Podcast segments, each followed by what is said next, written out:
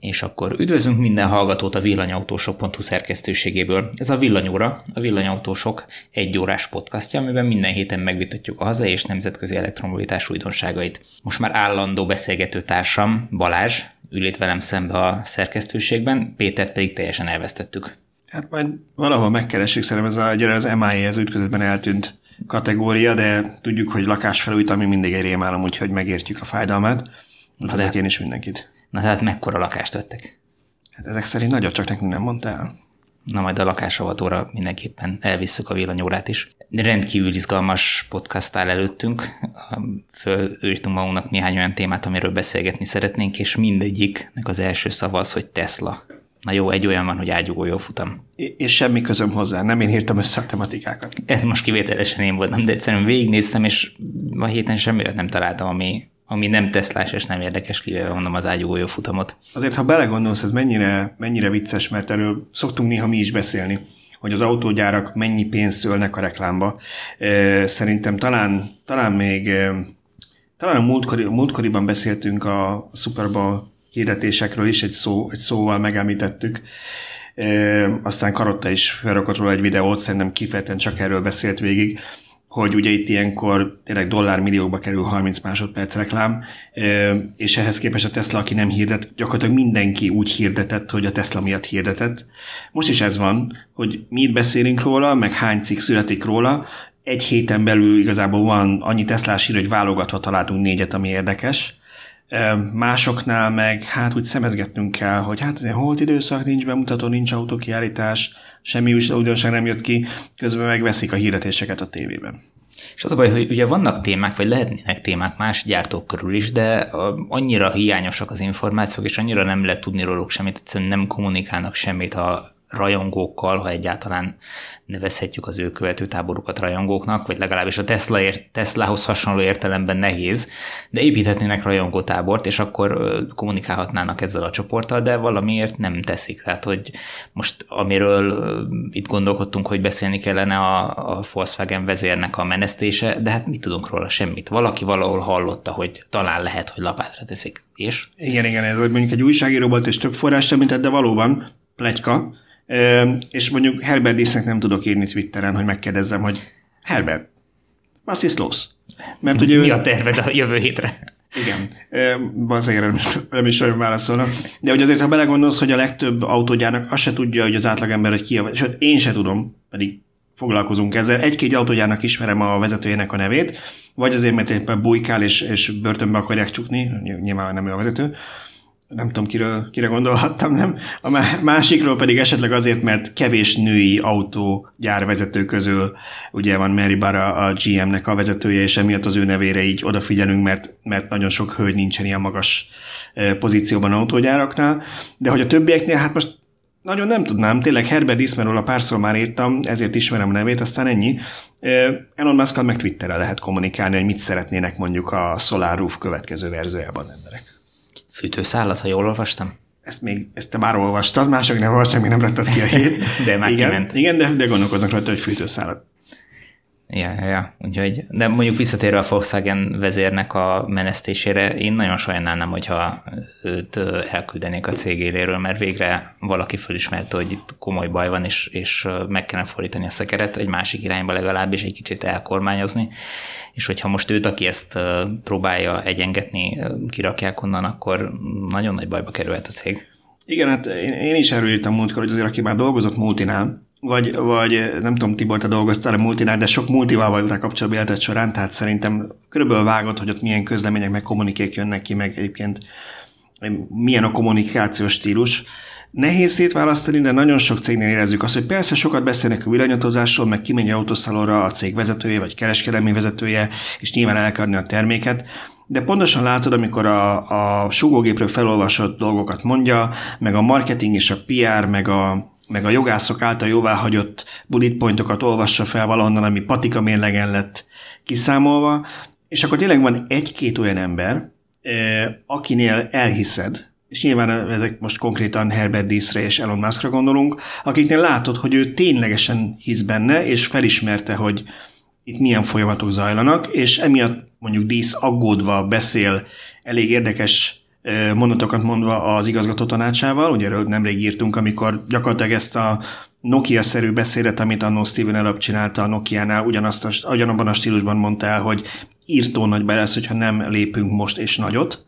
Igen, szokatlanul őszinte volt. Szokatlanul őszinte volt, mert ezt ugye ők is tudják mindig, hogy ez kiszivárog, tehát ne, ne legyünk naívak, hogy, a, hogy ez nem, megszokták el, hogy ez kiszivárgott, persze, mert ő nem tudta, hogy 5 perc múlva az interneten lesz. És akkor azt mondod, hogy ráadásul egy ekkora nagy cégénél, ami évente 10 millió autót gyárt, a világ első, egy másik legnagyobb autós cége épp a héttől függ, hogy ő tényleg tud is tenni érte, hogyha a Volkswagen beleáll, tényleg legyártják azt a 15 millió villanyautót, tényleg át fognak állni. Oké, nem egyik estére másikra, hát nem is lehet. Nem tudják, tehát az képtelenség egy ekkora cégnél, hogy tényleg érdemben tudna azért tenni, hogy áttérünk minél a villanyautózásra, és hogy megújjuk a környezetet, és fenntarthatóan közlekedjünk. És ha őt elküldik, én nem vagyok benne biztos, hogy aki oda kerül a helyére, ezt pontosan ugyanén őszintén fogja gondolni, még ha az ő portfóliában is van olyan autó, amit el kell adni, és villanyautós, akkor sem. És azért lássuk be, ez nem csak arról szól, hogy megvédjük a környezetet, hanem egyszerűen a, például a német ipar, vagy akár az európai iparnak a megvédéséről is szól, mert hogyha a német autógyártás nem fog elektromos autót gyártani, amire egyébként egyre nagyobb szüksége van a, a vásárlóknak, vagy egyre nagyobb igénye van vásárlóknak az elektromos autókra, akkor majd ki fogja elégíteni más autógyártó, akár Amerikából, akár a keletről, a Kínából, Kínából simán, Japánból, simán. Tehát itt gyakorlatilag maximum az EU vámok védhetik meg az európai autóipart, ha nem lép, mert ha az EU nem zárja ki a kínai autókat, és persze tudjuk, hogy ott azért más normáknak kell megfelelni, amikor itt e, talán a, a, a Renault-nak van ez a, az új kínai kocsi, amire mondtuk, hogy jó, jó pofán néz ki, ilyen pici SUV vagy CUV-szerű formája van, hú, milyen jó lenne, és akkor hallottuk, hogy hú, akkor aztán Dacia logóval elkezdik majd itt árulni Európában, és páran mondták, hogy jaj, hát ennek milyen ára van, milyen jó lesz, hogy ez mennyire. Én ott is elmondtam, szerintem valamelyik, azt nem én írtam meg a cikket, de kommentben is beszélgettem az olvasókkal, hogy senki nem akarja, ők se akarják, ők se gondolják komolyan, hogy azt a kínai autót egy az egyben annyiért szeretnék, mert ha megnézed a specifikációit, volt valami agyon fognak verni, mert de valami 50 ló erős, vagy amilyen nevetségesen kicsi, főleg, hogy egy akkumulátorbet nehezebb autóról beszélünk. Volt egy 200 km-es milyen hatótávja, ez 2020-ban nem vállalható, tehát Tök jó, hogyha ezt elkezdik azért, így gyártani. Azért van olyan gyártó, amelyik megpróbálja ezt bevállalni. Én nem akarok most senkit bántani, ezt meghagyom neked. Szóval, hogy, hogy, hogy mindenki, szerintem mindenki azt mondaná, hogy akkor ne legyen nem tudom én 3 millió, legyen 5 millió, de akkor legyen mondjuk 300-350 km hatótávja, legyen mondjuk nem tudom én egy 100 lóerős motor, hogy azt a nagyobb testet is szépen elvigye, és ne cammogjon, nem kell versenyautó, de azért kicsit több kraft kellene bele. Szerintem boldogan kifizetnénk azt a valamennyivel több pénzt érte, mondjuk egy-két millióval több pénzt érte, mert még mindig szignifikánsan olcsóbb, mint az elérhető villanyautók úgy általában, és ő mindig tényleg ilyen bajnok lenne. De de ugye ez csak egy típus, és ez igazából egy európai gyártónak egy kínai típusa, de ha a kínai gyártók belépnek Európába, és ha, ha valaki nézte a top 20-as globál világ eladási listát, amit, amit megírtam pár hete, hogy mik voltak a vezető gyártók és a vezető modellek, abban volt egy négy-öt, amit mi is felismerünk, a többinek a nevét is csak betűzzük, mert azok mind a kínai piacra termelnek, és nagy része itt nem lenne életképes persze az előbb említett dolgok miatt, de lehet, hogy tudnak olyan vezetőt csinálni, és megéri nekik, hogy behozzák. Szóval, ha erre vagy az EU büntetővámokkal nem készül fel, aminek persze van olyan oldala is, hogy akkor a Kína is tud büntetővámokat csinálni, és nem biztos, hogy az egy annyira jó játszma, mint látjuk Amerikában, hogy oda-vissza megy az adok-kapok, a másik része meg az, hogy ha, ha, ha nem büntetővámok, akkor viszont az európai autóiparnak kéne erre felkészülnie és versenyképes autókat gyártani. Igen, mert még több embert fognak elbocsátani, hogyha teljesen összeomlik az egész rendszer, és nem lesz szükség azokra az autókra, amiket most gyártanak. Már pedig hosszú távon 5-10 év múlva biztos, hogy nem lesz szükség, legalábbis ennyire, mint amit most, amire most fel vannak készülve. Egyrészt, másrészt pedig ugye fel kell arra is készülni, hogy ezt most felesleges ezt szépítgetnünk, a villanyautóhoz kevesebb ember kell a gyárba. Én inkább azt mondom, hogy a gyárba igen kevesebb, de más típusú emberek. Persze, tehát, tehát hogy... tudjuk, hogy ezek általában ilyen mozgó szoftverplatformok, több programozó kell, de az nem fogja boldogát tenni azokat a gyári munkásokat, nem fog tudni átképezni mindegyiket szoftverprogramozóvá, akik mondjuk emiatt elveszítik a munkájukat. Tehát erre a folyamatra fel kell készülni, mert ez nem csak mondjuk a Volkswagen vagy a Mercedes, a BMW-t érinti, vagy bármelyik európai gyárat, hanem a beszállítóikat is. Tehát akár Magyarországon a körülnézel, rengeteg nagy európai ö, gyárnak itt vannak Magyarországon, meg a környező országban a beszállítói, a gyárai, ahol, ha mondjuk, nem tudom, valahonál dolgozol, és mondjuk ablaktörlőket csinálsz, meg kábeleket, az majd kell a villanyautóhoz is. De ha mondjuk te váltókat csinálsz, vagy kuplunghoz gyártasz alkatrészeket, vagy belső motorhoz, akkor azok mind olyan munkakörök, amiknek már megvan a vége, céldátuma a munkakönyveden, ha a cég nem vált profilt, vagy nem vesz fel új termékeket a kínáltal. Tehát erre fel kéne készülniük, mert ez nem egy egy-két éves folyamat erre átállni. Igen, nyilván lehet ezt húzni, de sokáig nem. Vagy a végtelenség semmiképpen sem. Úgyhogy hát visszatérve, akkor bízunk benne, hogy a Volkswagen-nél ezt fölismerik a bordban is, és nem csak a, a vezetésben. Na, és akkor nem csak Tesláról beszéltünk. És akkor nem csak Tesláról beszéltünk. De akkor nézzük a Teslát. A hét egyik legolvasottabb cikke az a, amiről már a megjelenés előtt sokat vitatkoztunk így szerkesztőségen belül is, hogy legyen, ne legyen, én úgy voltam vele, hogy hát mindenképpen hozzátartozik a Teslahoz az is, hogyha elégedettenek a, a vevők azzal, amit kaptak, és uh, szeretnék erre fölhívni a világ figyelmét. Itt konkrétan arról van szó, megint előkerült a festés probléma, hogy a Tesla festése szar. Legalábbis ezt állítja egy kaliforniai Model 3 tulajdonos, akinek a kocsijának a küszöbén a milliónyi apró festék lepattogzás jelent meg, nyilván amiatt, hogy, hogy télen felszórják az utakat, és fölveri az autó a, a, a kavicsot. Ő azt mondja, hogy többféle autója volt már korábban, egyikkel se volt ilyen probléma, most ennél az autónál volt, és nyilván ebből most megint felkapta az internet, hogy ah, szar a Tesla festése. Ami, és az internetben mi is benne vagyunk. Így van. Ami nyilván nem igaz, tehát ilyen formában uh, valószínű túlzás, de, de hát valami csak van mögötte. Valami biztos van mögötte. Én azt mondom, hogy bontsuk ezt akkor most egy kicsit ki. Szóval, hogy kezdjük, kezdjük onnan, hogy én megkülönböztetnék egyedi gyártási problémákat és rendszer szintű problémákat, amikor egy autónak a tervezésével vagy a gyártás technológiájával van baja. Én azt mondom, hogy ha ez utóbbi van, akkor nem a Finn Janinak, meg nem tudom én, a, a Joe-nak Kaliforniában van ezzel baja, meg a 125 legjobb barátjuknak, aki, akit megtaláltak az interneten, hanem egy olyan autónál, amiből mostanra kb. fél millió gyártottak, ez a Model 3, akkor lehet, hogy 10 vagy 100 számra lenne ezekkel probléma.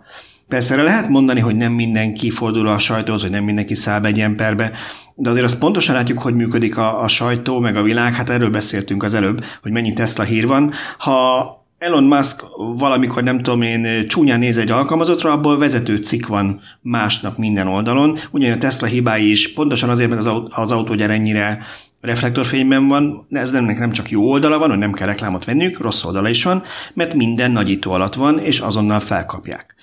Tehát én azt hiszem, hogy ha itt tízezrével lenne probléma ezekkel az autókkal, akkor annak sokkal nagyobb visszhangja lenne, és nem pár száz esetről beszélünk. Ez nem azt jelenti, hogy nem gáz, ha pár száz embernek szarul gyártották le az autóját, mert épp az alkalmazott, ugye régen az olasz gyárakról voltak ezek a viccek, hogy elmentek siestára, és, és, és azt, azt, azt a gyártós, az, az, azon a napon, vagy azon a délutánon nem akarsz autót venni, amikor azt gyártották. A Kaliforniában is lehet, hogy el lehet venni siestára, ott is van elég meleg szerintem nyáron, de viccet félretéve, tehát az se jó, hogyha van benne ilyen, de egyrészt minden tömegterméknél van egy szórás, tehát azt tudjuk, hogy senki nem gyárt tökéleteset. Másrészt nagyon nehéz ellenőrizni ezeket a sztorikat, mert nem tudjuk pontosan, hogy az ember hogy használta az autóját, esetleg offroadozott vele, vagy olyan helyen jár vele, ahol mondjuk ténylegesen felverődik kavics rendszeresen, nem csak télen. Tudjuk, hogy például, ami, ami a korábbi eset volt, amiről még én írtam, ez a Finn példa, Jani, amit biztos nem így ejtenek, szóval Janni. Szóval, hogy nála volt az, hogy, hogy, hogy azt, én utána néztem kicsit, hogy mégis mi lehet mögötte, és olvastam, hogy ezekben az északi országokban nem csak simán sózzák az utat, nagyon sokszor ilyen kőzuzalikkal szórják fel télen, tehát gyakorlatilag majdnem murvával, mert annyira nagy a hó, meg a jég, meg a, meg a hideg, hogy nem lenne elég sózni. És hát ez aztán elég rendesen tudja darálni a kocsinak a festékét. Úgyhogy ez is lehet mögötte, hogy esetleg úgy használta, hogy nem megfelelő körülmények között. Ugye erre, erre például Tesla válaszolt azzal, hogy kiadott egy ilyen téli csomagot, ami ilyen plusz hát ilyen sárfogó gumikat jelent, amit föl lehet tenni az autóra, mondjuk ezt akár eredetileg is kiadhatták volna, de hát valószínűleg Kaliforniában nem gondoltak ezen ennyit. Igen, egyébként ezzel szerintem a legnagyobb probléma, hogy a Tesla valószínűleg nem kezelte ezt a szituációt, vagy ezeket az egyen szituációkat kellően jól és rugalmasan, mert nyilván, hogyha van egy ilyen egyedi gyártási probléma, hogy a kaliforniai Joe-nak szarul sikerült a festék a kocsin, akkor hát azt kellett volna, hogyha beviszi, akkor rögtön felajánlják neki, hogy jó, újra festik azt az elemet, vagy kicserélik, vagy mit tudom, milyen módon lehet ezt orvosolni, és akkor mindenki boldog lesz tőle. Most ezt nem tették meg, cserébe kaptak egy uh, ilyen hírverést, ami nem biztos, hogy szükséges. A másik oldalon meg egyébként ott van az, hogy ugye elnézve a képet, az jó néhány hónapja már gyűlhetnek azok a pöttyök. Tehát az biztos, hogy nem egy 5 kilométeres vagy 10 kilométeres szakasz után került oda az autó aljára, hogyha az én autóm lett volna, valószínűleg már harmadik ilyen lepattogzás után ott álltam volna sorba a szervizbe, hogy um, ezzel tessék valamit kezdeni. Arról nem is beszél, hogy valószínűleg lefóliáztattam volna a kocsit. Igen, szóval én is azt mondom, hogy, hogy nyilván problémák vannak a Tesla szervizése körül, ez egy elég ismert történet. Az is lehet, hogy itt nem kezelte jól a, a helyi stáb esetleg, tehát az mindenképpen elfogadhatatlan, hogy valakinek, ha ez tényleg gyártási hiba, és nem úgy, hogy nem használta megfelelően, tehát mondjuk elkezdett vele tényleg földutakon, meg kaucsutakon menni. Bocsánat, még az igazság, hogy akkor is, a Tesla akkor is valószínűleg jobban járt volna, hogyha bevállalja a festést. Ha megcsinálja, persze nem, nem jön ez a, ez a rossz hírverés, én is azt mondom, hogy ezt, ezt jobban lehetett volna kezelniük, de ha meg egy pillanatra visszatérünk a gyártás technológiára, ugye azt azért tudjuk, hogy van a világon egy pár cég, ami ilyen festőzemeket gyárt. Ez egyébként, ezt meg a Sandy Moore egyik múltkori nyilatkozata, vagy interjú tudjuk, hogy talán a legdrágább eleme az autógyáraknak. Lehetséges, hogy még ezek a nagy présgépek, meg az azokba való első ilyen minták, amik utána kinyomják majd tízer számra a, az alkatrészeket, tehát hogy azok még versenyek ezzel, de ő azt mondta például, hogy egy ilyen azt hiszem fél millió vagy 600 ezer autó per éves volumennel számolva 500 millió dollár körülre tagsálta, egy ilyen festőüzemnek a költségét egy gyárban, 500 millió dollár, az pedig próbálom kiszámolni, mert 1 milliárd dollár lenne 300 milliárd forint, akkor az 150 milliárd forint körül van. Tehát irdatlan sok pénz, és a Tesla is az egyik nagy ilyen nemzetközi cégnek a festőüzemét vett meg, hát ők telepítették, mert ez, ez nem ilyen levesszük a polcról kategória, tehát ők telepítették. Azt tudjuk, hogy a festéket a BASF-től veszi, ami egy hatalmas német vegyi vállalat, és a világ számos autógyára veszi azt a festéket, Ettől függetlenül simán lehet persze, hogy minek után ők ezerre próbálják az autókat kitolni, és mindenhol próbálnak lefaragni az időből, meg az elmaradásból, esetleg kihagynak olyan lépéseket a gyártás közben, ami miatt az a festék nem lesz olyan minőségű, mint egy másik gyárnál. Tehát hagyjuk meg annak a lehetőséget, hogy itt valami tényleges probléma van. Csak én erre azt mondom, hogy ha ez így lenne, akkor én tízezer számra váltanám, amikor heti 7000 autót gyártanak jelen, Model 3-at, heti 7000 Model 3-at gyártanak, akkor én nem tudom elhinni, hogy pár száz autó az egy gyártás technológiai hiba. A világon összesen. Vagy pár tucat, nem tudom mennyi van összesen, de, de nem, nem ezrek. Igen, itt sokkal valószínűbb, hogy vagy egy-egy autónak a gyártása, festése során került valami galiba a rendszerbe, vagy pedig mondjuk egy adag.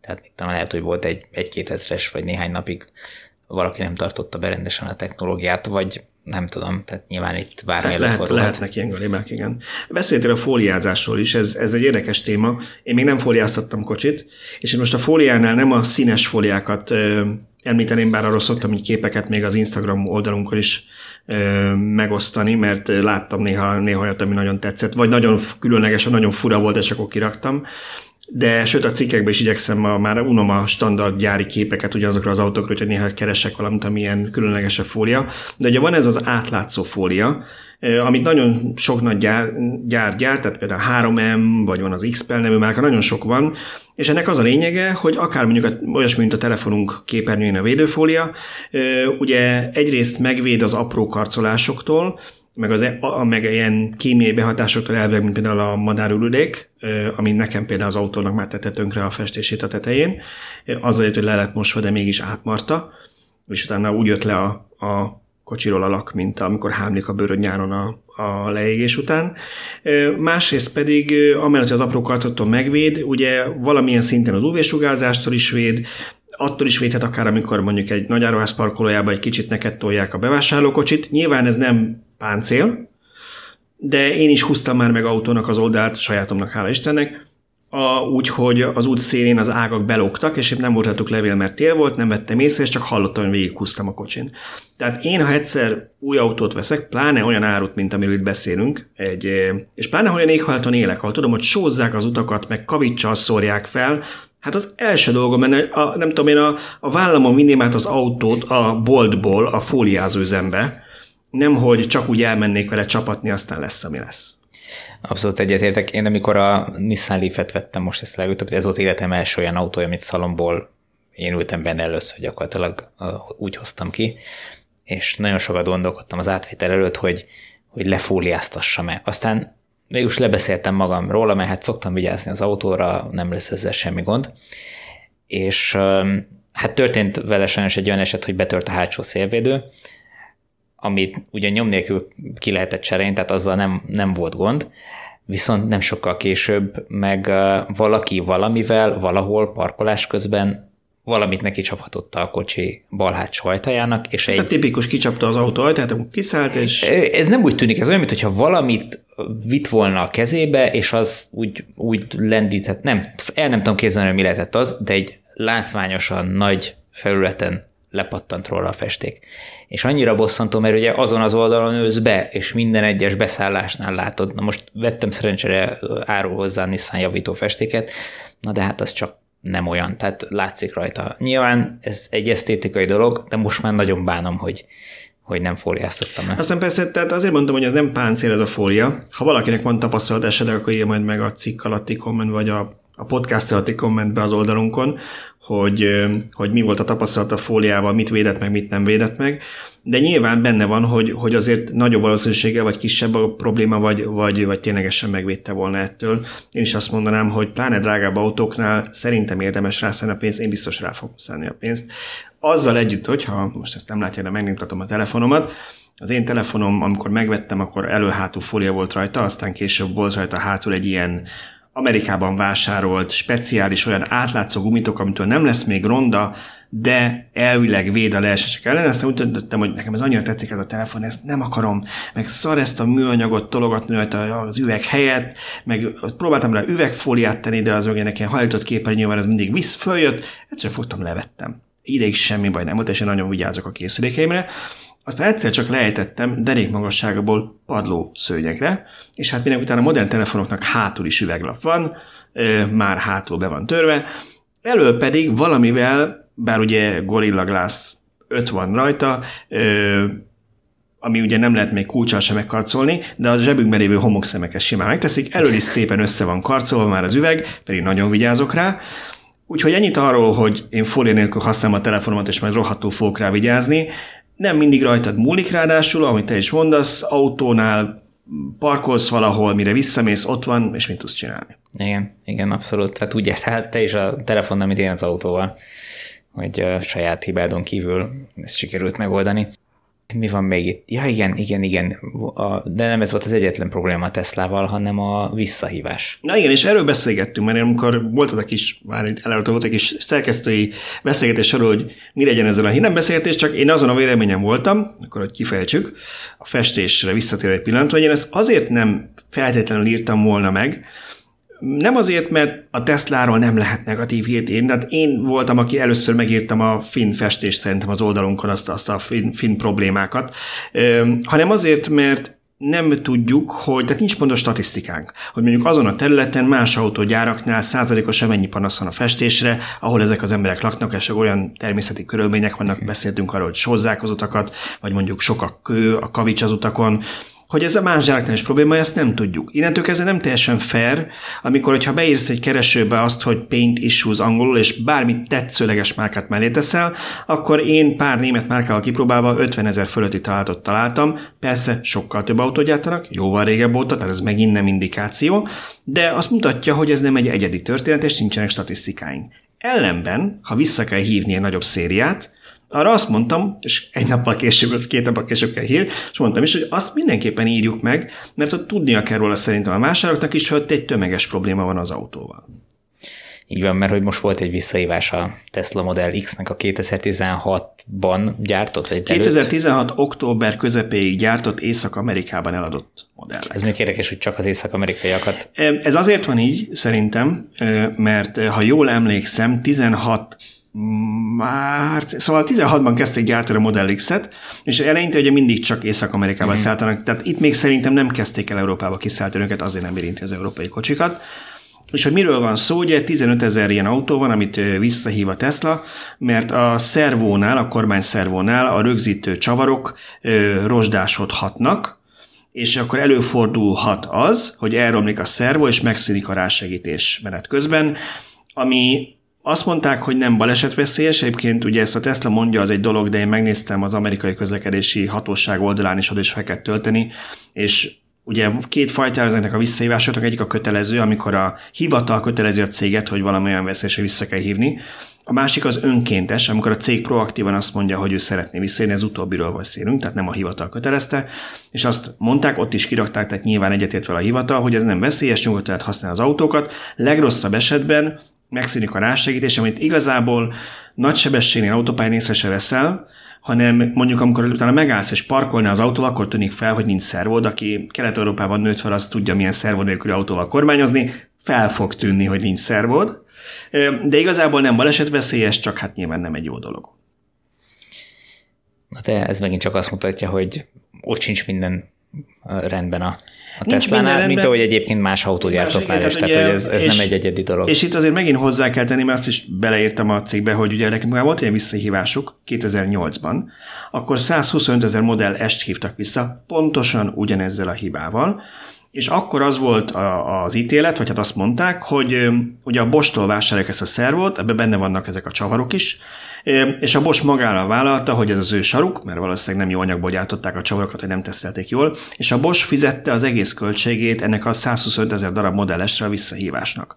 Most nem írták le, hogy a Bosch lenne, Viszont ugyanaz a hiba, ugyanazzal az alkatrészsel, úgyhogy én gyanítom, és ugye ugyanabban az évben gyártott autók, tehát én gyanítom, hogy lehet összefüggés, de hát ugye ők is van, amit vesznek más beszállítótól, de ez ugyanúgy előfordulhatott van a saját maguk által gyártott alkatrészsel is persze. Igen, tehát nem mindent ők gyártanak Fremontban a, a gyárban, hanem egy csomó alkatrész, pláne ilyen speciálisabb dolgokat, azokat külső hát sok, sok, sokkal több mindent gyártanak maguk, mint mások, tehát például a legtöbb autógyártó az üléseket például külső beszállítótól veszi, mint például a Lear-től, akinek Magyarországon is van gyára.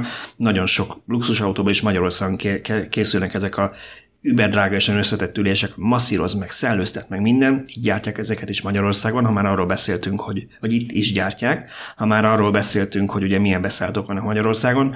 A Tesla például saját maga gyártja az üléseket. Ennek is megvan a története, most nem mennék részletekbe bele, de így alakult, és ők jóval több alkatrészt gyártanak maguk, mint más gyártók, ezért is van, hogy annyira nem férnek már ebből abban a gyárban, ahol vannak Fremontban, mert, mert nagyon sok hely kell ezeknek. Igen. Um, a másik, ami így nagyon fölkapott most a, a net, um, és így elsőre meglepő lehet, hogy a totálkárosra tört autóknál a Tesla utólag fogta és úgy döntött, hogy le, kapcsolja a Supercharger töltés lehetőségét, és nem csak a Supercharger töltést, hanem a DC töltést unblock. Tehát a villámtöltést lekapcsolja. Tehát gyakorlatilag az 50 kW-os a demo adapterrel sem lehet tölteni ezek után az autót, ami valamilyen szinten érthető, hiszen hogyha egy autó annyira összetört, hogy nem éri megjavítani, az valószínűleg elég nagy ütést kaphatott, ott azt biztosítani kell, hogy az nem válik veszélyessé a a törés helyreállítása után az autónak a használatát. Itt ugye 400 voltos nagyfeszültségű rendszerekről beszélünk, egy kábelhiba, egy akkumulátor sérülés, tehát hogyha deformálódik mondjuk az akkumulátor ház, az már akár tűzveszélyes is lehet. Tehát rengeteg olyan probléma lehet, ami, ami miatt abszolút érthető ez a dolog. Ami engem zavar a, a történetben, hogy egyszerűen fogja a Tesla és kizárja ezeket az autókat a, a villámtöltés lehetőségéből, nem biztosítva azt a lehetőséget se, hogy ha helyre lett rendesen állítva az autó, akkor egy ellenőrzés után visszakapcsolják ezt, és, és lehetővé tegyék az új tulajdonosnak, hogy gyors töltse az autóját. Igen, itt arról beszélgettünk még a szerkesztőségen belül, hogy azért ez a gazdasági totálkár, mert ugye nem mindig, a totálkár az nem csak azt jelenti, az autó felismeretetlenségig összetört, hanem mondjuk nem éri meg javítani. De ez is relatív, mert mondjuk lehet, hogy Hollandiában, talán pont ez volt a példa, amit Szöcske írt um, a csetünkben, hogy talán pont Hollandiában olyan órabére dolgoznak a szerelők, hogy nem éri meg rákölteni, de Magyarországon még esetleg megéri rákölteni, hogy helyreálltsa a kocsit. Tehát ez nem biztos, hogy minden piacon azt jelenti, és lehet, hogy ez egy teljesen megmenthető autó, csak mondjuk egy másik piacon el lehet így adni. Én azt gondolom, hogy én alapvetően egyetértek azzal, hogy a biztonság kedvéért valamit mondjuk korlátoznak. Akkor fair, ha ezt tudja a vásárló, és aki megveszi, azt tudja, hogy ezt így fogja megvenni. Tehát ha eddig mondjuk a Tesla ezt nem kommunikálta, és valakik így vették meg az autót, az nem annyira korrekt, hozzáteszem, nem a Teslától vásárolják, mert az megint más lenne, tehát arról a Tesla nem annyira tehet, hogy ki ad el mondjuk egy totálkáros autót, amit már elvileg ők azt mondanák, hogy nem biztonságos helyreállítani. Ha valaki ezt mégsem bezúzza, hanem jó üzletet lát benne, okosban megoldja és eladja, akkor szerintem azért őket annyira ebben nem lehet felelősségre vonni. Az meg talán csak egy tényleg egy, egy, egy plusz dolog, hogy azt mondják, hogy de azt nem szeretnék, hogy ebből baj is legyen. Nem tudom, érdekes hozzáállás, vagy érdekes, érdekes a probléma, nem hiszem, hogy tömegesen fog érinteni embereket, de, de az biztos, hogy aki ilyen autót akar venni, ami, ami totálkáros volt, és ez a happy, hogy azt helyreállítja, annak arról tudnia kell. Igen, de mondjuk mennyire jó lenne, hogyha be lehetne vizsgáltatni a Tesla-val. Ez, és... ez nem ennyire egyszerű. Ö, megmondom miért. Tehát elméletben igen, lehetne egy olyan szolgáltatás a Teslának, ha nem lenne amúgy is ezerre túlterhelve minden szervizük, hogy még erre is embert szálljanak. Csak ugye ez egy amerikai cég. Aki dolgozott amerikai cégnek, azt tudja, hogy mindentől megy a para, hogy ennek milyen jogi következményei vannak. Ugyanis ha a Tesla azt bevizsgálja, akkor azt nekik úgy kell bevizsgálni, hogy ő azt ténylegesen tanúsítja, hogy ez biztonságos. Magyarul olyan szinten szét kell szedni azt a totálkáros aksit, meg elektromos rendszert, hogy mindent át kell nézni, mert ha valamit nem néznek át rendesen, és abból baj lesz, akkor ők felelősek érte jogilag. És lehet, hogy azt mondják, hogy nekik ez a macera nem éri meg, az évi nem tudom én 50 autó, amit a világon, vagy 500 autó, amit a világon így megmentene ez a tulajdonos, és nekik erre nincs se kapacitásuk, se nem hmm. akarják a rizikót vállalni, hogy ők azt mondták, hogy az jó. Tehát ez meg igazából csak egy jogi kérdés. Hát, jogi kérdés, igen, valószínűleg jogi kérdés, meg kapacitás, meg nem, nem éri meg, nem biznisz nekik. Viszont mi a helyzet azokkal az akkumulátorokkal, amiknek a töltését bizonyos számú töltés, vagy bizonyos mennyiségű kilowatt, vagy bizonyos mennyiségű áram betöltése után korlátoznak. Ez, ez már sokkal érdekesebb sztori szerintem, mert itt már én is felmondtam a szemednek, amikor először tám Jorn, és csinált videót, meg ez párszor már eljött ez a téma az interneten. Ez már egy régi dolog, tehát korábban évekkel ezelőtt ez úgy jött föl, hogy bizonyos számú töltés után. Ugye villámtöltésről beszélünk. Villámtöltés, supercharger töltés után korlátozódik a dolog, de most Björn azt mondta, hogy nem is a darabszám, hanem az áttöltött mennyiség. Tehát Én szerintem mennyiség. mindenki találgat. Ő neki is, ugye már, neki már több autója volt, és hát ő elég abnormálisan használja ezeket, tehát annyit megy, mint ember nem megy vele. Ő is elmondta a videójában, hogy senki ne azt mondja le ebből, hogy, hogy ennyi hónap használt, vagy év használt után ezt fog az autójával, mert ő non-stop vezet meg, tesztelgeti, meg rengeteget villám tölt azért, mert mondjuk így tesztel, és ebből csinál videót. Hát meg rengeteget húz utánfutót. Meg húz, igen. Tehát, ami hogy extra terhelés. Fogyasztás, és akkor utána meg rá kell tölteni a, a villámtöltővel, igen.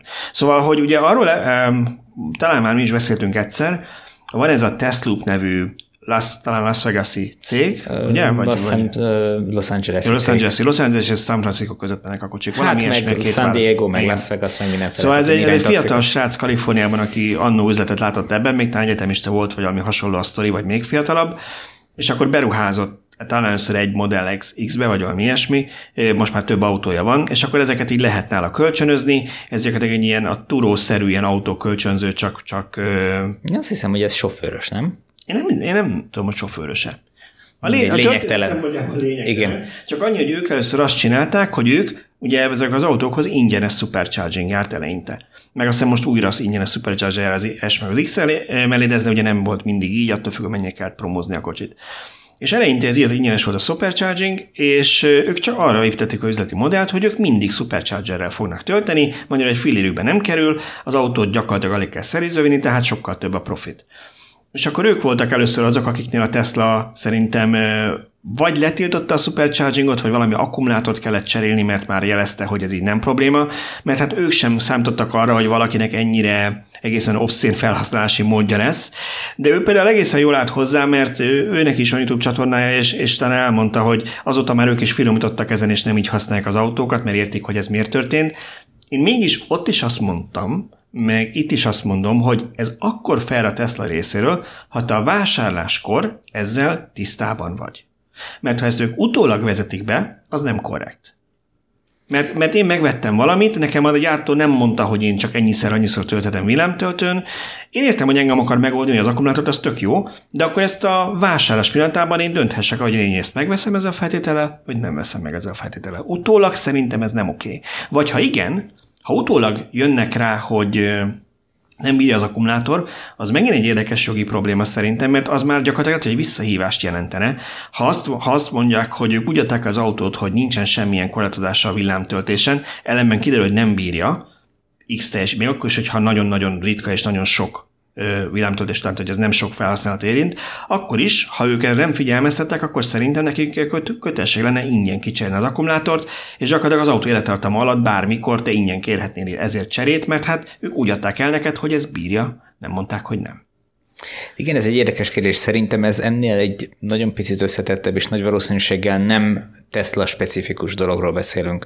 Ezt mondjuk abból vonom le, hogy az első budapesti Nissan Leaf taxiknál is ez volt 200 ezer kilométer után a legfőbb probléma, hogy egyszerűen a villámtöltést nem volt hajlandó az autó felvenni. Tehát nagy valószínűséggel a Nissannál is van ilyen hasonló dolog a, a, a szoftverben, hogy most ezt vagy automatikusan korlátozza a bizonyos áttöltött mennyiség vagy töltés darabszám után, vagy pedig egyszerűen az akkumulátor állapotának a kiolvasása, tehát mondjuk a belső ellenállás alapján automatikusan igazítja a szoftver. Ezt én nem tudom, nyilván ezt ö, olyanok, akik ö, ezekhez értenek, ezt jobban meg tudják mondani, de én inkább erre gyanakszom, és, és valószínűleg a Tesla-nál sem ö, arról van szó, hogy most be van állítva egy fix áttöltött mennyiség, ami után biztos, hogy korlátozni fog, hanem egyszerűen amikor az akkumulátor, a cellák olyan szintre degradálódnak, amikor már nem biztonságos ezzel a nagy teljesítménnyel tölteni, akkor vissza fog venni az, az automatika a töltési teljesítményt. Igen, és azt hiszem itt is az, hogy nem az, hogy nem lehet, hanem azt hiszem 100 kW-ra korlátozza, vagy, vagy esetleg lehet, hogy kevesebbre. Igen. De ez is, ez is hozzá attól függ, hogy mit olvas ki a BMS mondjuk az akkumulátor állapotából, a cellák egészségéről, és lehet, hogy ez sem egy fix érték, hogy mennyire korlátoz, hanem autófüggő. Igen, ez egyébként ezt kicsit ahhoz hasonlítanám, hogy Nyilván a hagyományos autóknak is csökken a teljesítménye, ahogy kopik a motor. Tehát amikor, mit tudom én, eredetiként tudott 200 lóerőt az új autó újkorában, lehet, hogy 10 év múlva már nem fog hát tudni. Vagy, vagy, vagy nem is az év, hanem mondjuk 200 ezer kilométer vagy 300 ezer kilométer, 300 ezer kilométer után valószínűleg nem fog tudni, csak most mondok egy számot 180-at, akkor mi van? Tehát most még reklamálni, hogy nem fogsz nyilvánvalóan tudod, hogy, hogy degradálódik a, az akkumulátor is, meg az autó motorja is, tehát ezt szerintem el kell fogadni. Ezek tényleg, amiket említettünk itt példákat, ezek annyira extrém felhasználások, hogy nem, Igen, nem túl gyakori. Ezt tegyük kicsit rendben, miért, miért mindig, mindig, erről, erről is mindig szoktunk beszélgetni, én örülök neki, amikor előhozunk ilyen témákat, csak nem szeretem, amikor azt a képet keltjük emberekbe, hogy hú, te ez a videótudás, ez annyira komplikált nekem, hogy matekoznom kell közben, hogy tudjam mi a, mennyivel tud majd tölteni, meg mikor, meg hány fok van, meg a fele fog ilyen videót venni, ez olyan macera. Közben nem, csak arról azért beszélünk, hogy ténylegesen bemutassuk a jó meg a rossz oldalát is a dolognak. Szóval, hogy tegyük helyre egy kicsit a fejekben, hogy ez milyen szenárió szenáriókról beszélünk itt. Nem arról van szó, hogy nem lehet villámtölteni az autót, hanem arról van szó, hogy ha valaki mondjuk úgy használja, csak és kizárólag villámtöltés, e, mondjuk adott esetben úgy dolgozik, hogy még hetente háromszor villámtölti, vagy négyszer, vagy mondjuk minden nap villámtöltés, csak villámtöltés, semmi más töltés nincsen, az a tervezetnél jobban igénybe vesz az akkumulátort. De egy normál felhasználó nem ezt csinálja. Tehát ha tud otthon tölteni, úgyis otthon fog tölteni, mert sokkal olcsóbb. AC töltés meg annyira kis teljesítményéhez képest, hogy meg se kottyan az aksinak, és akkor fog villám tölteni, hogyha hosszabb útra megy, autópálya mellett Horvátország felé, amikor lemegy a tengerpartra a családdal, meg kell állni néha tölteni. Ennyi. És még ha valaki ennél gyakrabban is villámtölt, az sem lesz probléma. Ez olyankor szokott eljönni, amikor valaki mondjuk ebből él, és arra az autózásból, tehát mondjuk nem tudom, futár, vagy hasonlóként használja, mint Bjorn, és, és úgy alakítja a üzleti modelljét, hogy ő már pedig csak és kizárólag villám tölteni fog. Akkor előjön elég hamar. Igen, és ezért tegyük hozzá, hogy az otthoni AC töltés az nem csak jobban, jobbat tesz az akkumulátornak, vagy jobb az akkumulátornak, hanem kényelmesebb is, tehát ez emiatt is érdemes inkább ezt használni.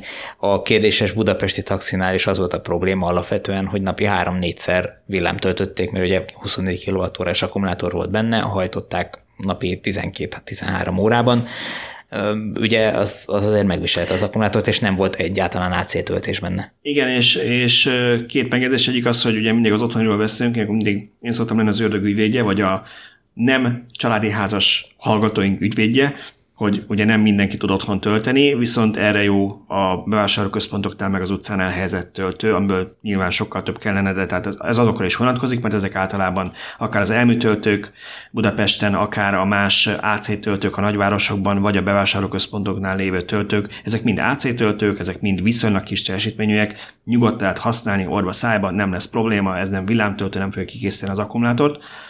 A másik megjegyzés, mert pont egy ismerősen beszélgettem a napokban, hogy ugye ez az örök téma, hogy mennyire helyes az, hogyha ilyen nagy akkumulátoros autókat gyártunk, mennyire van létjogosultsága a hibrideknek. Erről valaki mostanában, mintha írt volna, és nem tudom, kimentem már a cikke, vagy csak fog, én olvastam. Hát mire ez a podcast megjelenik, addigra kimegy. Mert vannak, vannak ilyen god mód hozzáféréseim, és elolvasom. Kíváncsi voltam, mit írtál a, mi is volt ez a Passat? Volkswagen Passat GTE.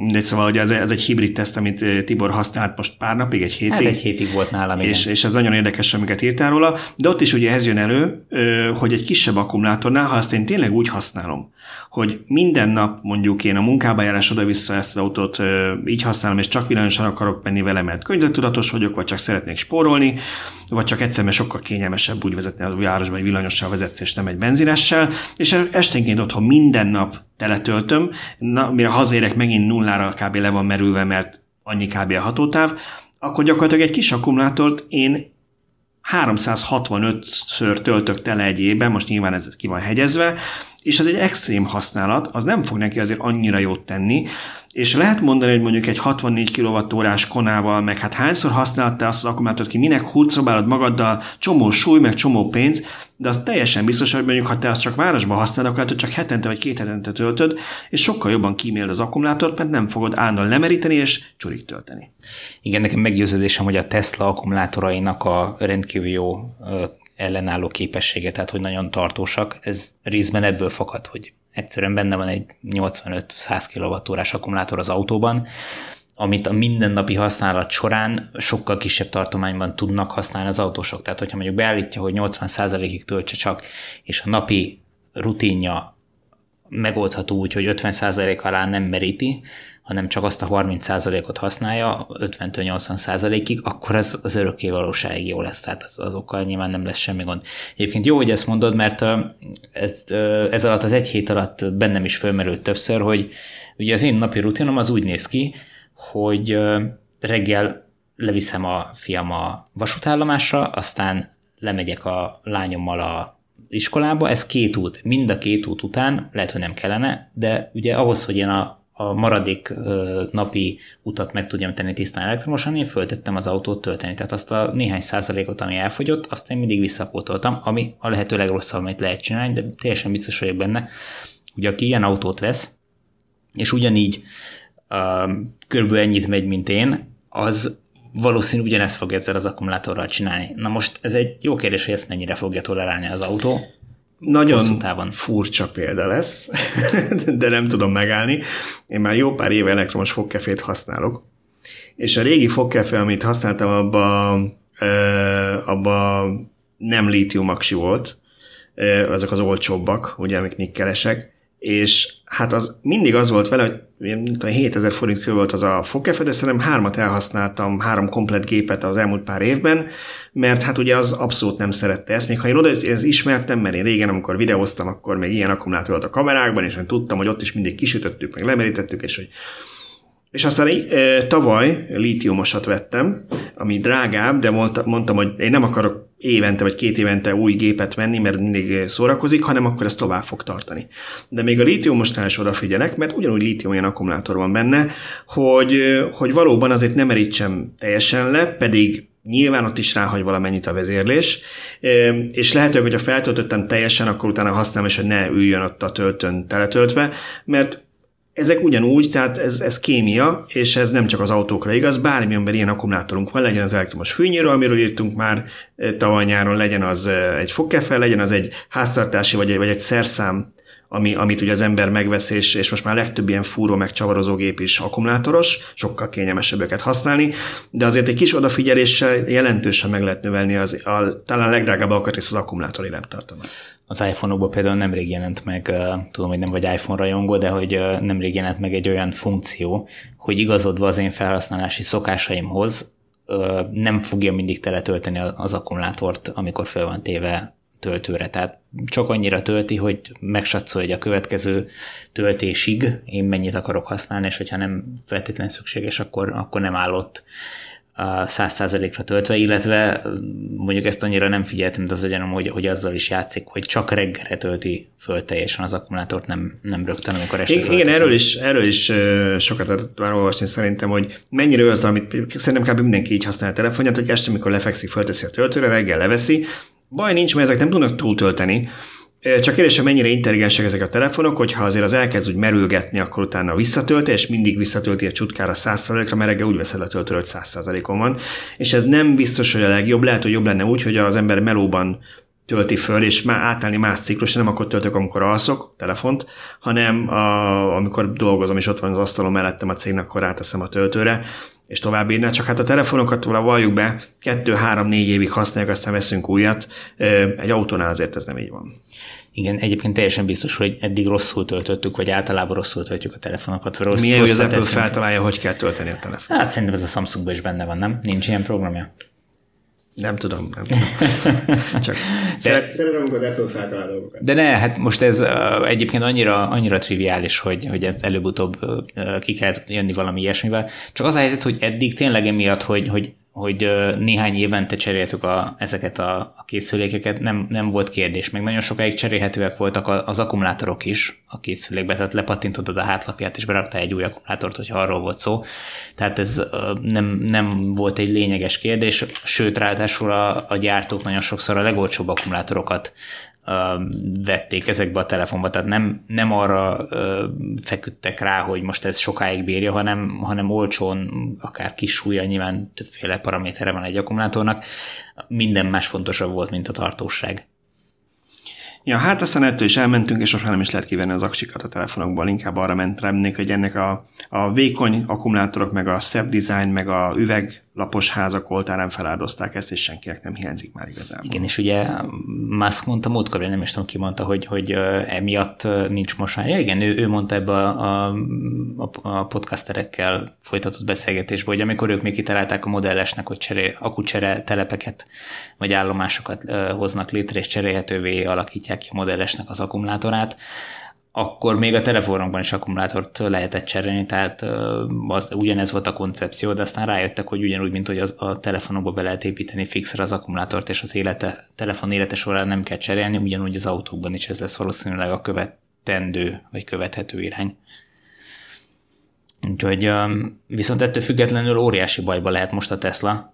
Én azt olvastam ma. Na, pont mi történt? A, Megint csődbe mennek? Várja, lemaradtam. Ezek abszolút csődbe fognak menni, teljesen biztos nulla az értéke a részvénynek, nulla nem negatív? most kell, most kell sortolni. Aha. Hát, hát mennyi, mennyi, két milliárd, vagy mennyi pénzt akarnak bevonni? Két milliárd dollárt, igen. Két milliárd. Ráadásul még valami plusz 300 milliót is lóg a levegőbe. Hát ez nem kell még pénz. szétdobják. Úgy gondolom azon mennek Majorkára. Úgyhogy uh, itt mennyire vannak nagy bajban? Hatalmas nagy bajban vannak. Uh, viccet félretéve, Ugye arról van szó, aki esetleg nem, nem olvasja, nem követi ezeket a híreket ennyire, hogy a Tesla ma reggel, ez amikor rögzítjük, ez ma csütörtök van, azt se tudom hányadika, február 13. 13. Ma reggel, ez a reggel, ez megint csak rátévező a New Yorki tőzsdenyítás előtt bejelentette, hogy két milliárd dollár értékben új részvényeket bocsát ki. Ez mit jelent? Nagyjából azt jelenti, hogy a Teslának a világpiacon, vagy hát a, vagy a New Yorki tőzsdén 181 millió részvénye volt eddig, tehát, ha én Tesla részvényt akartam venni, akkor ebből vásároltam. Ugye ez nem a Tesla-nál volt, hanem a Tesla részvényeseinél, és ők adják, veszik ugye egymás között a tőzsdén ezt. Tehát eddig a cégnek a tulajdon része ennyi felé volt bontva. Ennyi felé volt bontva, és amikor arról beszélünk, hogy mennyit ér a cég, ugye erről mi is már beszéltünk párszor mostanában, hogy többet ér már, mint a Volkswagen, már majdnem annyit ér, mint a Toyota, akkor ez úgy hozzák ki ezt a számot, hogy beszorozzák a részvények darabszámát az aktuális árfolyammal. Tehát most tudom én, 700 valamilyen dollár a Tesla részvény, beszorozzák a 181 millió részvényel, ennyit ér a cég. Ez persze egy fiktív szám, mert ha én most megpróbálnám megvenni az egész céget, mert annyira jól állok, az nem így működne, hát abban pedig valaki elkezd nagyobb mennyiségbe vásárolni, már ugye az hajtja föl az árat, ugyan, ugyanúgy, ahogy tudjuk, hogy ha valamiből kevés van a piacon, az többet ér, ha valaki elkezdi felvásárolni részvényeket, kevesebb részvény forog közkézen, akkor elkezd fölmenni a részvények ára. És ugyanez van, hogyha új részvényeket adnak ki, akkor ugye több részvény van a piacon, ilyenkor normál esetben leszokott menni annak a részvénynek az ára, mert hát ugye a, a cég több részvényt adott ki. Ez olyasmi, mint amikor a jegybank pénzt nyomtat, és onnantól ez infláció nő, mert több pénz van a piacon. Tehát egy darab részvény ugyanannak a cégnek egy kisebb, kisebb szeletét éri. Kisebb szeletét Igen. fogja érni. Ami most én, gond, mint részvényesként aggódok. Hát én, én nem is tudok ma este szerintem aludni emiatt, de hogy hogy azért megmagyarázzuk, hogy ez miért van, meg... meg azért meg, a tőzsdezárást megvárod a fekvés Persze, megvárom. Meg miért nem így reagált ezt a részvényre, hogy ezt várnánk?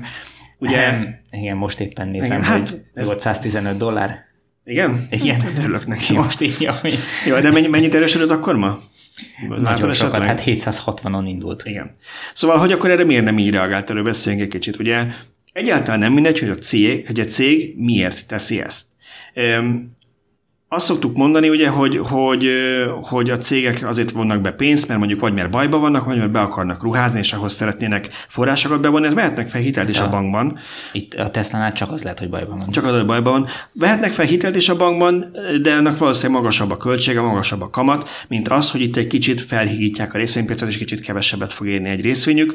Tehát lehetséges úgy gondolkodnak, hogy ez jobb megoldás. Ugye múltban már párszor mondta azt Musk, hogy most éppen nem terveznek részvény kibocsátást, de fenntartják a jogot arra, hogy ilyen opportunista módon kiadjanak részvényt, és hát hülyék lennének most, most ezt nem meglépni, amikor tavaly 300 valamilyen dollár volt a részvény, fölment háromszorosára gyakorlatilag pár hét alatt. Ilyenkor kell ezt meglépni, mert ilyenkor, hogyha kicsit hígul is ugye a, a, a részvények összessége, mert sokkal több részvény lesz a piacon, azzal, hogy kiadnak jó pár, jó pár millió új részvényt, ez messze nem annyi, hogy ez érezhető legyen és bántsa a befektetőket. Na de mégis, mégis csak több részén van a piacon, tehát matek alapján ugye lejjebb kellett volna menni az árának. Miért ment föl? Hát most be kellett volna zuhanjon. Hát tipikus, Igen. tehát amikor, amikor jó hírt mondanak, akkor mindig bezuhan. Ez majdnem ennyire egyszerű, de azért meg lehet nézni, a Tesla-nál mindig, amikor ilyet csináltak a múltban, mindig fölfelindult a részvény ára, és ez azért van, mert a befektetők ilyenkor azt sejtik, hogy valamire készül a cég, vagy arra, hogy megvásárol valakit, vagy felgyorsítja a beruházásokat, tehát emiatt többet fog érni, és gyorsabban tud növekedni, és még hitelt sem vesz fel hozzá, ami ugye milyen rossz, mert kamatot kell rá fizetni, vagy esetleg annyi, hogy szeretne több készpénzt tartalékolni, hogyha mondjuk a koronavírus miatt több ázsiai beszállító a tervezetnél hosszabb időre leáll, és emiatt nem tudnak autót gyártani, akkor is ki tudják fizetni a béreket, és nem menjenek csődbe.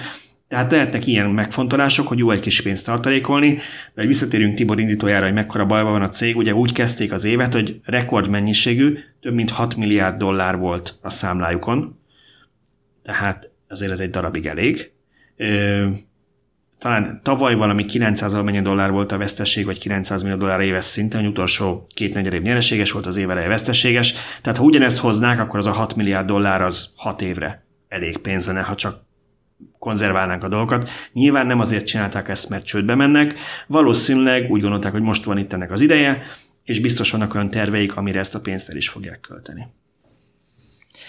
Hát ahogy most itt a részvényárfolyamokat nézem, minden héten csinálhatnának egy-egy ilyen akciót. Egyébként visszatérve arra, hogy mi a különbség ugye a hitelmegek között, ez olyan pénz, ugye, amivel megdobják a befektetők a céget, amit, és nem kell visszafizetni. Igen, ez, hát az, ez, ez, ez gyakorlatilag majdnem ingyen pénz. Nyilván nem ennyire egyszerű, mert ingyen pénz nincs, de ahhoz képest, hogyha hitelt vennének fel, ez egy sokkal jobb megoldás. Itt mindig az a kérdés, hogy felveszi ezt a piac. És amiről te beszéltél az elején, hogy hát akár 300 millió dolláros többlet, vagy 2 milliárd dollárról beszélünk, a Tesla-nál minden alkalommal, amikor ilyet eljátszottak, túljegyzés volt, ami azt jelenti, hogy sokkal többen akarnak ilyen részvényt hirtelen akkor venni, mint amennyit kínálnak, ezért szokott lenni egy ilyen tartalék, most 300 millió dollárnyi részvény, ami azt jelenti, hogy ha azt kihasználják, akkor 3 millióval több részvény lesz, tehát nem 181, hanem 184 millió lesz a piacon.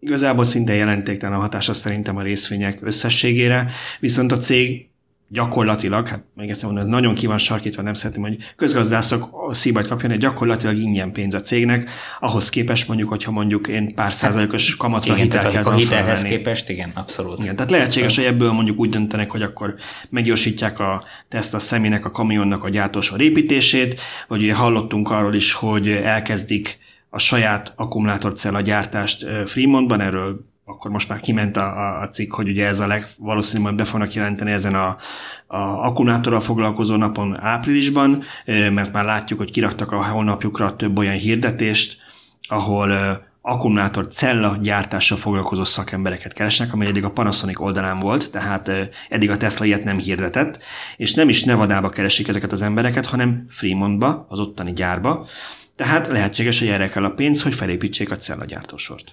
Egyébként ennek mi lehet az oka, hogy Fremontba teszik? Mert ez számomra olyan furcsa, hogy ott van egy nagy gyárok, ami be sincs fejezve, egy harmad rész van igen, meg igen, igen. tehát hogy bőven lenne hely. Lehet, én is gondolkodom. a Fremontban meg abszolút helyhiányjal küzdenek. Igen, nincs hely.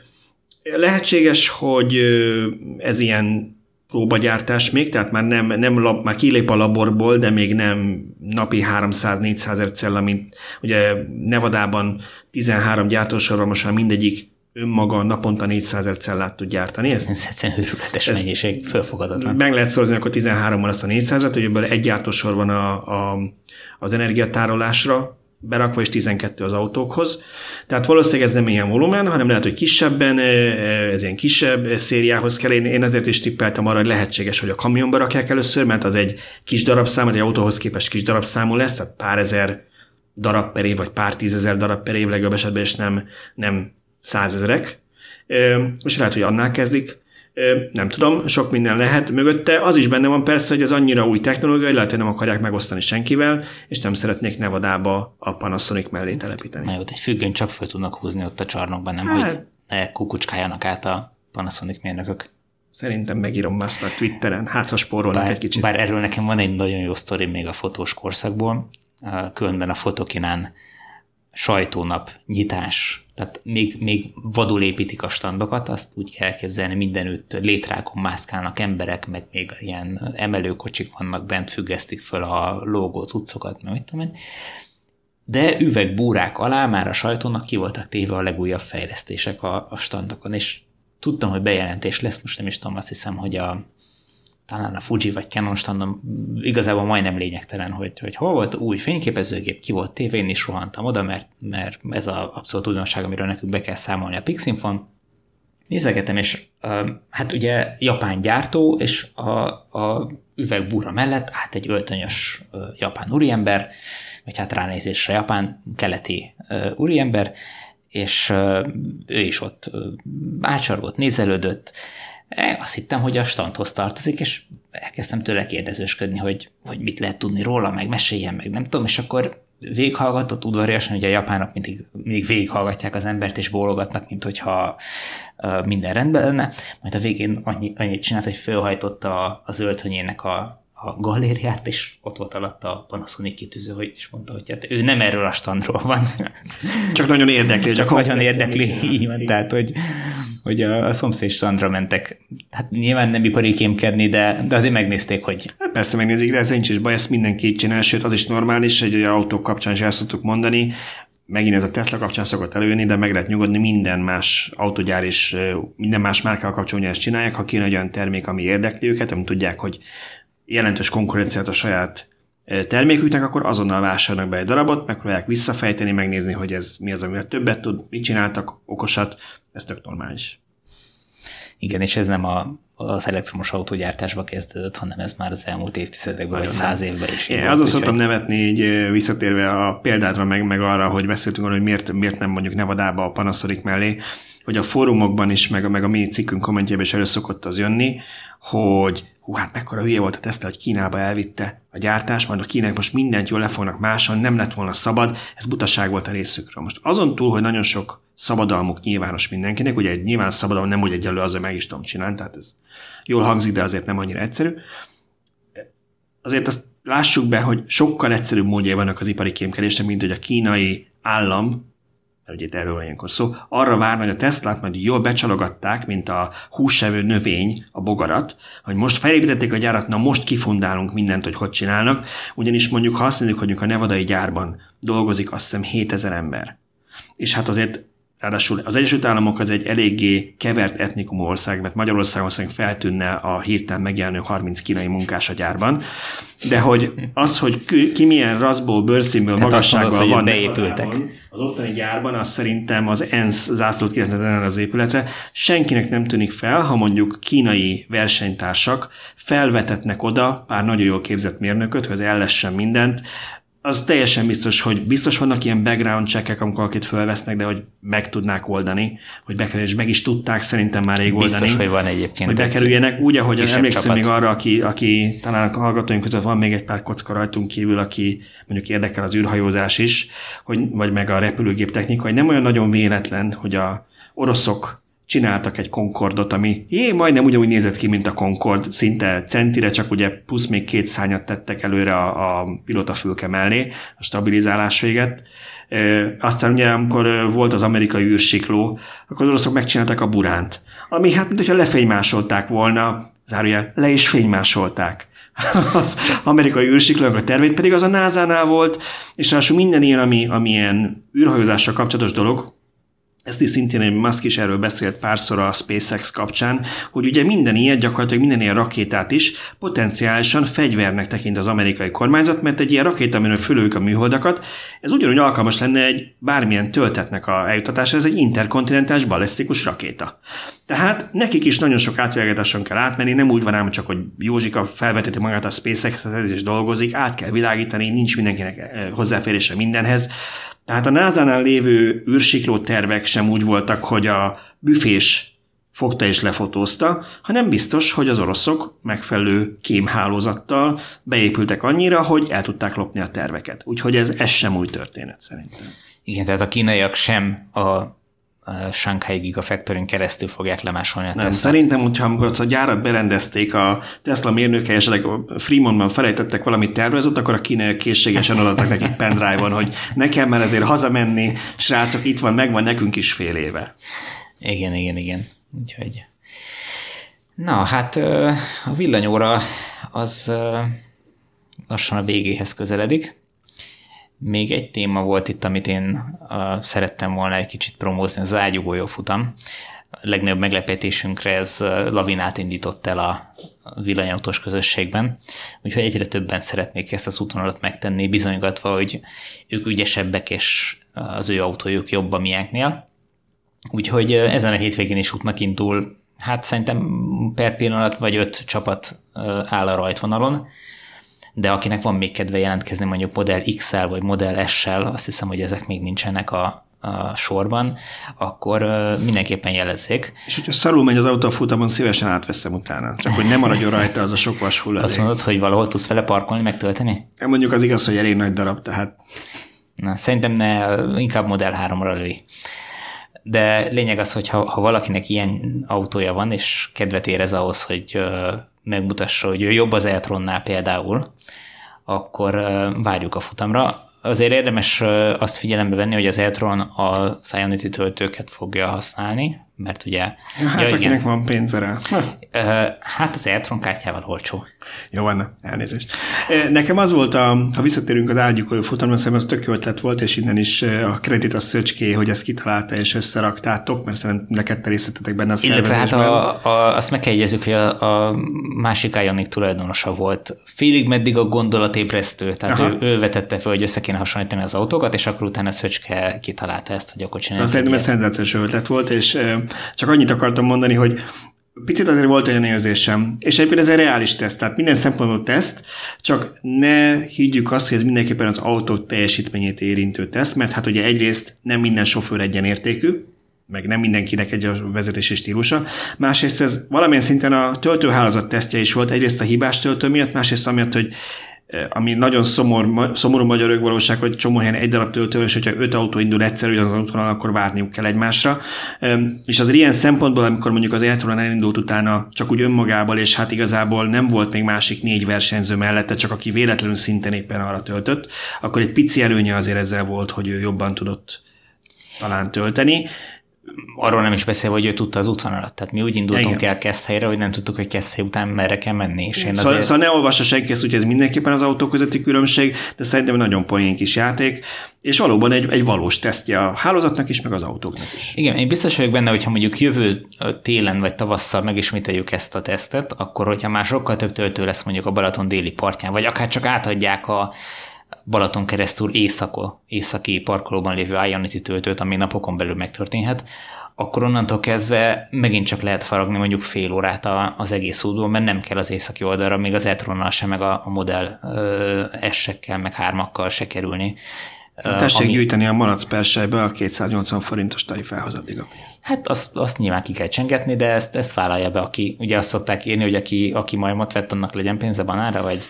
Nem, én úgy tudom, hogy múltkor, múltkor a Mobility talán támogatta ezt, ugye? A, a, a Fűzzük be az ionity is, hogy... A, a ti próbálkozásokat is ingyen lehetett, vagy volt valami kuponotok? Kuponokat kaptunk. Kaptatok kuponokat, igen, és igen. tudtatok tölteni, ami szerintem egy tök jó felség volt a részükről, ugyanis csak hogy mindenki tudja, ez nem valami általuk kezdett marketing akció volt, amit mi így fű alatt letoltunk, hanem amikor hallottak arról, hogy mi erre készülünk, akkor maguktól felajánlották. Igen, tehát amikor nagyon jó. Igen, reggel kitettük, hogy el, elkezd, a, a, a szervezést, mármint hogy a, a, az útvonal megtervezését az IKEA, IKEA-ba, akkor érkezett a, az e-mail tőlük, hogy kaptunk 10 darab ilyen kódot, úgyhogy amit az tök jó. Szóval az Ionity is egész nyugodtan csöngethet. Majd átdobom nekik szerintem, a... szerintem Tibornak a mobil számát tudják. Innen én üzenem a McDonald's-nak és a KFC-nek, hogy ezek a szegény emberek éhesek is lesznek, úgyhogy ki tudjuk még találni egy ilyet, aki tudja ezt támogatni, de szerintem mindenkinek jó szórakozást kívánok ehhez a bulihoz. Úgyhogy köszönjük szépen, hogy velünk voltatok. Jövő héten ismét jelentkezünk, jelentkezünk, addig pedig iratkozzatok fel a podcastra különböző podcast platformokon, a Spotify-on, iTunes-on, Google Podcast-on, Player FM-en, és még ahol megtaláltok bennünket. Sziasztok! Sziasztok!